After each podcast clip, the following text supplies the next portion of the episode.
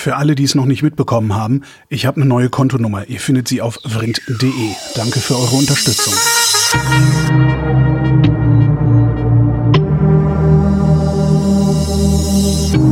Wer redet, ist nicht tot. Willkommen zum Geschichtsunterricht. Willkommen, Matthias von Hellfeld. Guten Tag. Und bevor wir zur eigentlichen Sendung kommen, ein Veranstaltungshinweis, denn eine Stunde History wird sich begeben in die Moritzbastei zu Leipzig und dort äh, live äh, auf, auf, auf, live aufzeichnen, live on tape auf, auf der Bühne performen. In, wann genau fahrt ihr hin und um wie viel Uhr? Also wir werden da am 20. September sein und es wird um 19 Uhr losgehen. Wir hoffen, dass wir die Moritzbastei bekommen. Das ist noch nicht so ganz sicher. Oh.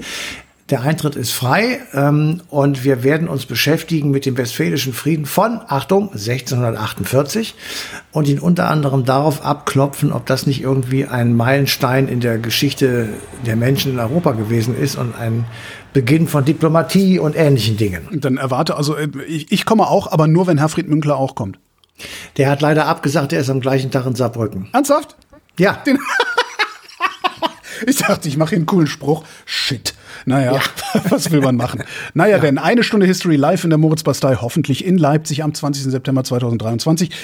Eintritt frei, Anmeldung erforderlich, Link zur Anmeldung äh, in den Shownotes zu dieser Sendung. Und jetzt zum Thema dieser Sendung, das Ende des Koreakriegs.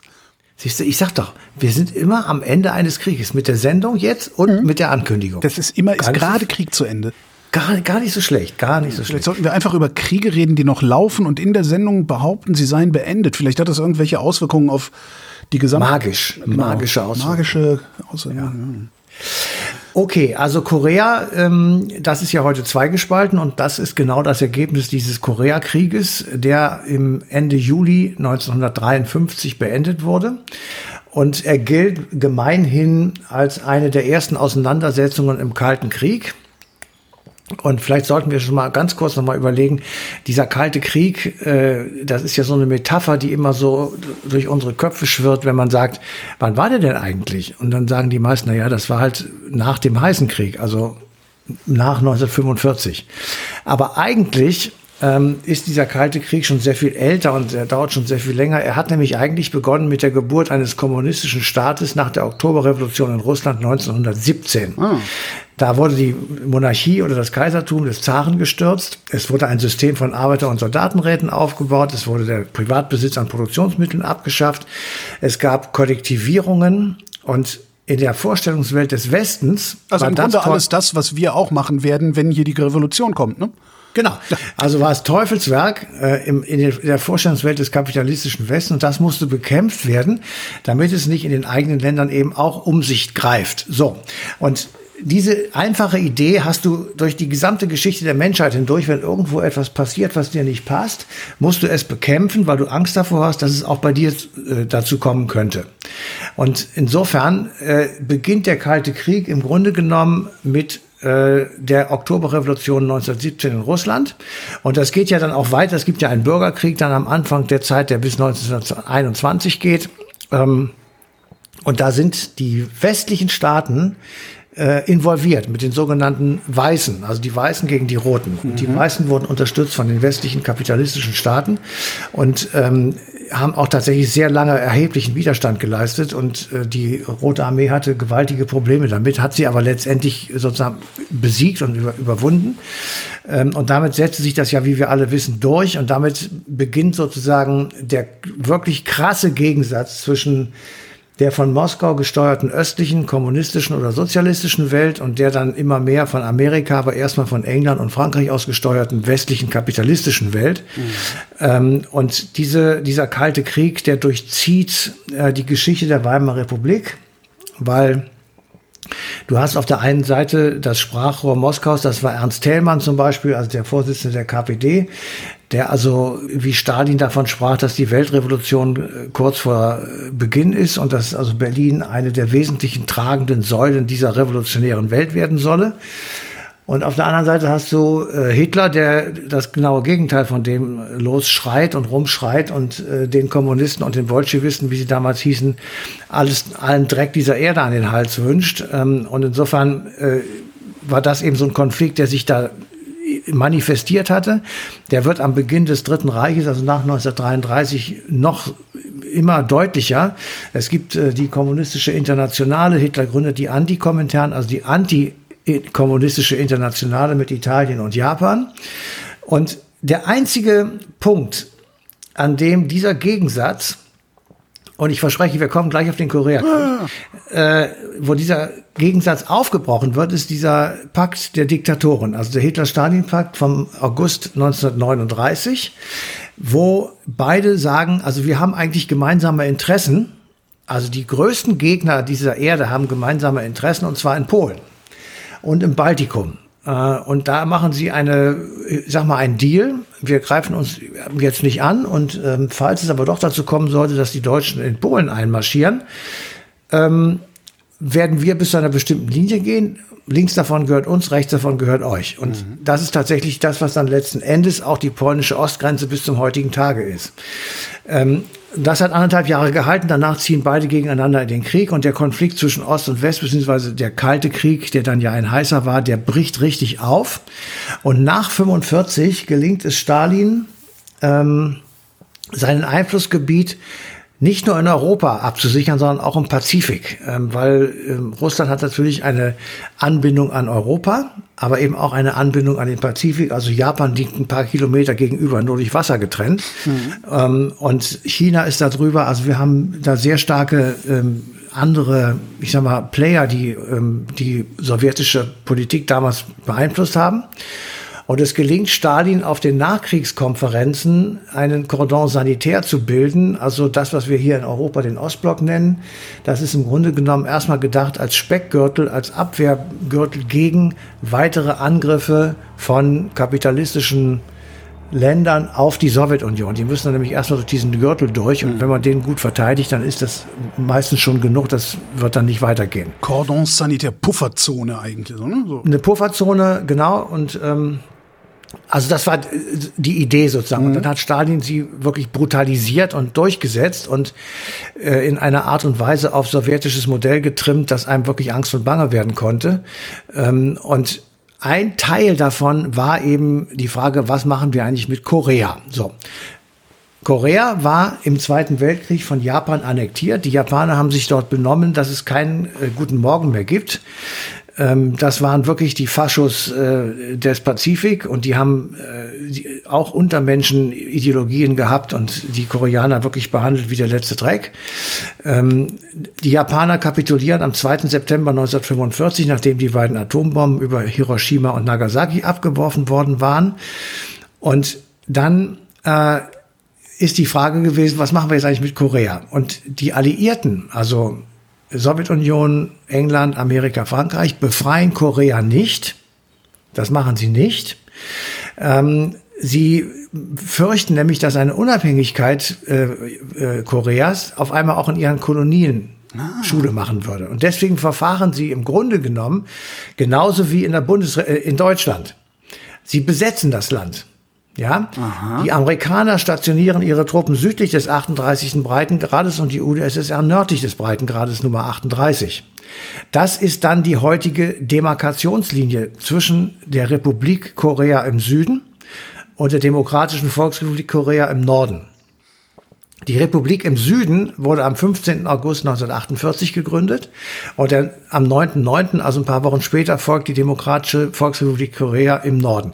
Man achte fein, das ist so ähnlich wie Gründung Bundesrepublik und ja. DDR.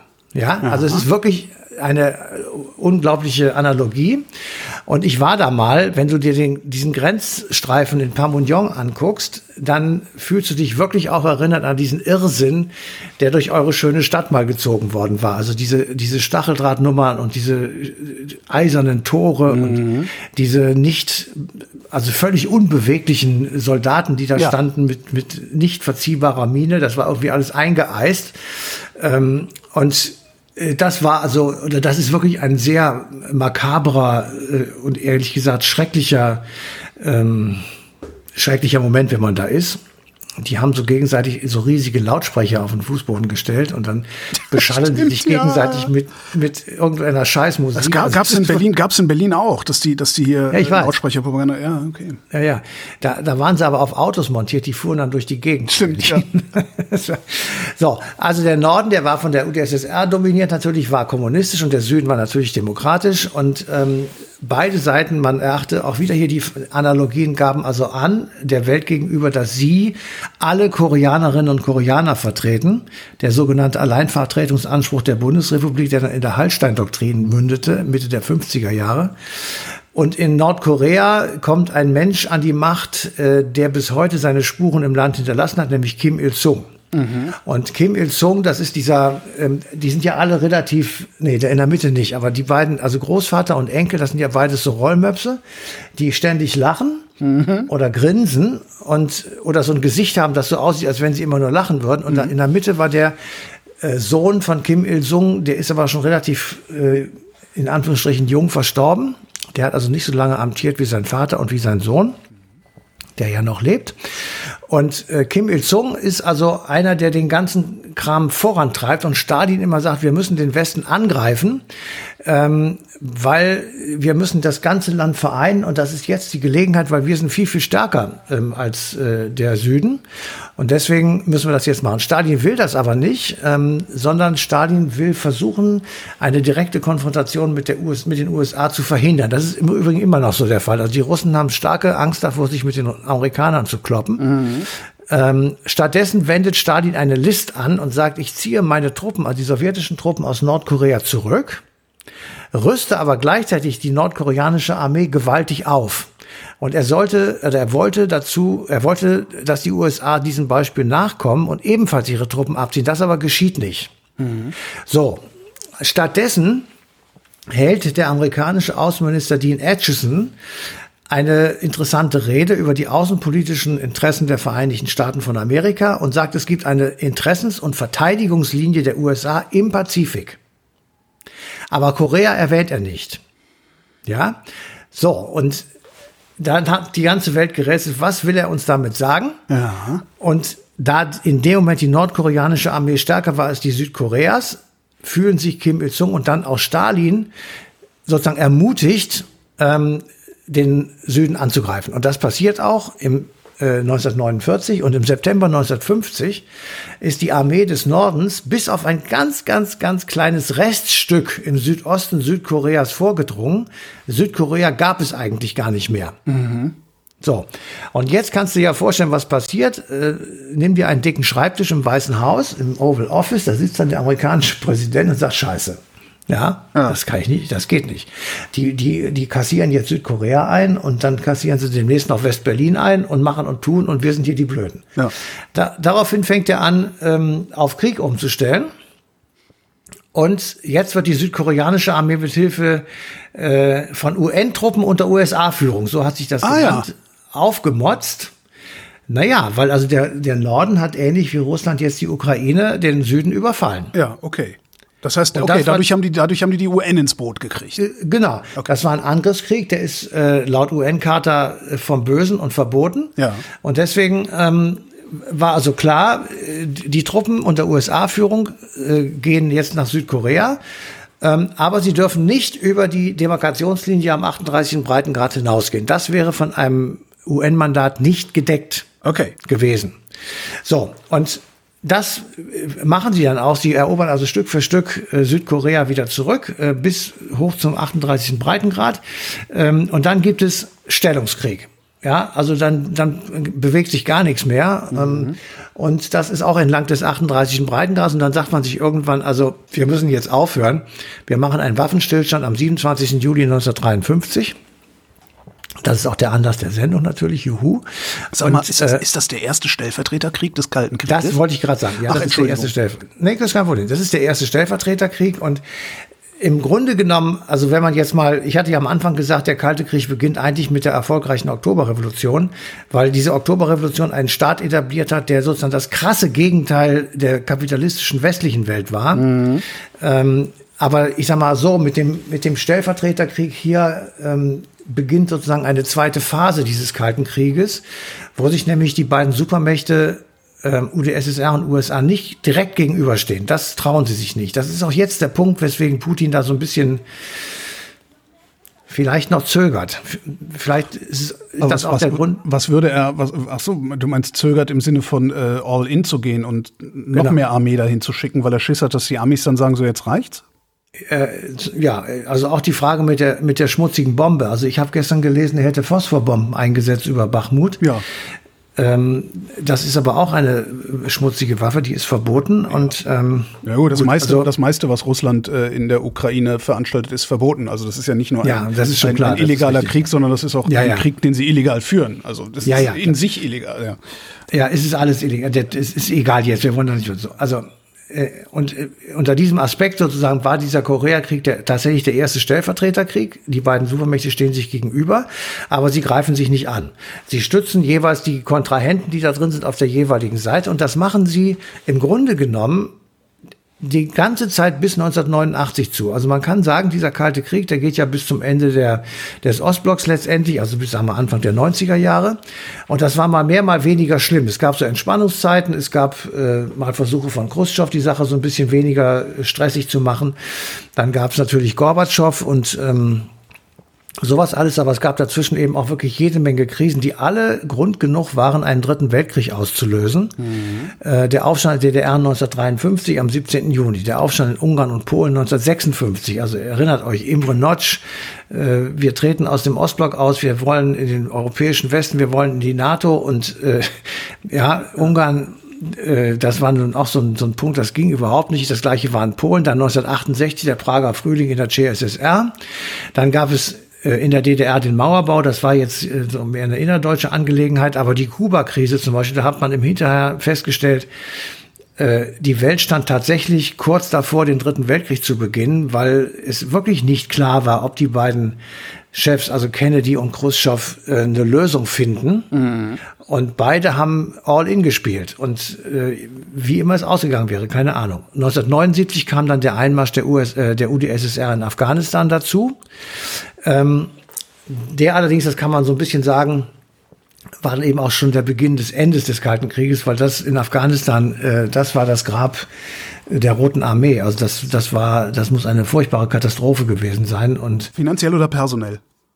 Naja, also sowohl als auch und eben mehr allerdings politisch, äh, weil dass sie dieses Land nicht, nicht besetzen konnten und, und den Einmarsch erfolgreich gestalten konnten gegen dieses, ich sag mal in Anführungsstrichen, Bergvolk, die ja mit, mit wirklich äh, wenig Waffen wurden zwar ausgerüstet von den USA, im Übrigen auch Osama Bin Laden, ähm, aber trotzdem war die UdSSR natürlich haushoch überlegen und sie kriegen das nicht hin. Sie müssen hinterher unter Schmach abziehen. Das hat dann Gorbatschow gemacht. Also da hat man dann schon, konnte man schon sehen, okay, das geht jetzt zu Ende, weil diese Konfrontation, die kann man sich la über lange Zeit wirklich nicht leisten. Ja, das ist einfach wirklich zu viel. Und ähm, insofern äh, war klar, also mit Afghanistan, das ist das Ende sozusagen. Aber ähm, auch das Ende der UdSSR kann man sagen, auch viele, weil gleichzeitig in Polen die Solidarność begann, das war 1980. Also da gab es dann mehrere Zwickmühlen, in denen die sowjetische Führung saß und äh, die waren nur schwer aufzulösen. Aber kommen wir noch Das mal hat zurück damals, zu das hat, Entschuldige, das hat damals niemand gesehen. Ne? Also das in, in der Rückschau sehen wir, dass da äh, der die die die der, der Bruch gewesen sein muss. Aber damals, als da, als es angefangen hat zu bröckeln, hat niemand gesehen, dass es bröckelt, oder? Deswegen bin ich ja Historiker und kein Zukunftsforscher. Es würde ja Gegenwartsforschung reichen, also zu wissen, was Ja. passiert eigentlich jetzt gerade Ja. und welche Auswirkungen hat das auf die aktuelle Außenwelt. Aber dazu müsste man riesige Ja. Computermodelle fahren, was mal spannend wäre. Aber Das ein wäre anderes spannend. Thema. Dann wüsste man auch, ob dieser Krieg in der Ukraine noch lange so weitergeht. Aber ähm, da haben sich schon viele Leute verhoben. Ich auch im Übrigen. Ich habe auch gesagt, der wird nicht angreifen, aber er hat es doch getan. Das war ja auch ab, absolut unvorstellbar. Was, was, heißt, was heißt, es war unvorstellbar? Nee, es gibt genug Leute, die das nicht unvorstellbar fanden, muss man auch mal sagen. Wir Das haben stimmt. uns getäuscht. Ja. Wir haben uns getäuscht. Und äh, ich habe jetzt neulich gelesen, dass Bill Clinton schon 2010 wusste, was passiert. Und ich frage mich, warum hast du es nicht gesagt? Also, ähm, okay. Also, äh, ich würde gerne noch so zwei, drei Sätze äh, Nur zu. Korea, nur zu, mit Korea verbringen, weil es ist schon merkwürdig. Ähm, also wir haben ja ge gesehen, als die Wiedervereinigung kam, äh, wir waren, also unser Land, Deutschland war 28 Jahre geteilt. ähm, mit wirklich Schwierigkeiten, sich gegenseitig zu besuchen. Äh, Korea ist jetzt 70 Jahre geteilt mit noch größeren Schwierigkeiten, sich gegenseitig zu besuchen. Und da gab es ja Jahre, Jahrzehnte fast, wo überhaupt nichts rein oder raus ging. Ja, da sind Familien auf beiden Seiten ausgestorben oder haben sich verdoppelt. Das hat man gar nicht gewusst. Ähm, dann hat es aber diese Familienzusammenführung gegeben und äh, diese, diese Bilder, die man dann gesehen hat, haben es auf eine unglaubliche Emotionalität hochgebracht. Und dann mhm. merkte man erst, wie sehr diese beiden Seiten doch immer noch verwurzelt sind und wie sehr die immer noch aneinander hängen. Ähm, so, das Zweite ist, es hat allmählich ähm, Wirtschaftsbeziehungen zwischen beiden Seiten gegeben. Es gibt richtige Wirtschaftszentren auf nordkoreanischem Boden. Es gibt Tourism Arbeitskräfte, oder? Ja, ja, es gibt äh. Tourismus, Tourismusregionen. Ähm, wo man also dann hinfahren kann, wo man sich ist, ich war noch nie da, vielleicht sogar auch ein schönes Land, kann ja sein. Ähm, so, aber gleichzeitig, und das ist wirklich das Erstaunliche, knallt dieser Typ, äh, also jetzt der nordkoreanische Diktator, eine Rakete nach der anderen ins japanische Meer, mhm. äh, um irgendwas auszuprobieren und prahlt dann rum, dass sie bald Atomwaffen haben. Und da ehrlich gesagt wird mir etwas mulmig. Also wenn der Typ, den ich für völlig durchgeknallt halte, ja, also vollkommen durchgeknallt. Ähm, Wobei ja noch ein bisschen fraglich ist, ob er überhaupt das Sagen hat. Ne? Es gibt ja immer mal wieder so Gerüchte, ja. dass eigentlich seine Schwester äh, äh Ja, kann, dann ist die durchgeknallt. So das stimmt. Das, ja. ja. Alle durch, die ganze Familie ist durchgeknallt. Nein, aber guck dir doch mal an, was die für Paraden da machen. Ja, das ist Wahnsinn. Das, das, dauert acht Stunden und da laufen drei Millionen Leute rum, die also im Gleichschritt äh, rumschreien und, und Fähnchen schwenken. Ja, das ist, ist, ist auch wirklich, ich finde das auch jedes Mal wirklich beeindruckend. Äh, äh, also auch die, die, die Art und Weise, wie, ne, wenn dann irgendwas passiert ist und, und irgendjemand ist gestorben, wie sie um die Wette trauern und so. Das sind alles, völlig unvorstellbare Bilder, die ich, das, das, ja, das, das, ja.